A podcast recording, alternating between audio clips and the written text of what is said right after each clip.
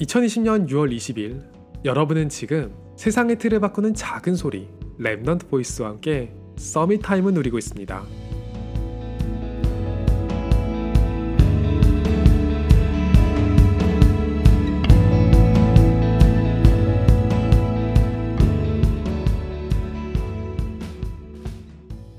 고슴도치의 가시는 연약한 본체를 지키기 위한 훌륭한 방어 수단이죠. 그런데 고슴도치가 왜 내 주변에는 다른 동물들이 오지 않지? 이런 생각을 한다면 참 우스운 일일 거예요. 본인이 상처를 주지 않으려고 해도 스스로를 지키려다 보면 엄한 상대까지 다치게 할 수 있거든요. 사실 제 자신도 고슴도치가 될 때가 대단히 많아요. 제가 약하다고 느껴질수록 더 까칠해져요. 이유는 간단하죠. 상대방에게 무시당하고 싶지 않거든요. 그러면 말 그대로 호구잖아요.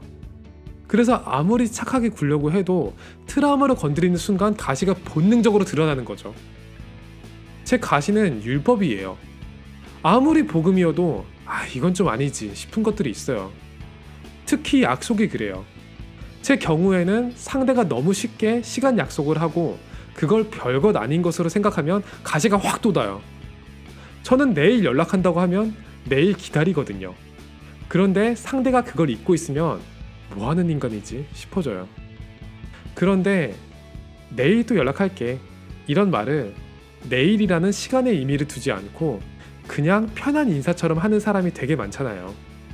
만약에 제가 모든 사람을 살리고 품을 수 있는 전도자가 맞다면 그 안에 숨겨진 의미를 읽어야 한다는 이야기예요. 정말 내일 그 사람이 연락하지 않았다고 해서 그 사람이 저를 무시하는 게 아니거든요. 애초에 그 말 자체에 큰 의미가 없었던 거죠. 상대방이 제가 이런 것에 예민한 사람인 걸 알면 얼마나 다음부터 이야기할 때마다 말을 가려서 해야겠어요.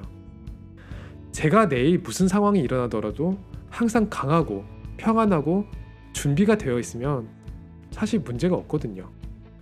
그게 저를 결코 호구로 만들지 않아요. 237개 나라 제자들이 모일 플랫폼에는 가시가 필요하지 않거든요. 오늘이 여러분에게 최고의 Summit Time이 되기를 소원합니다. 여러분은 지금 세상의 틀을 바꾸는 작은 소리 Remnant Voice와 함께하고 있습니다.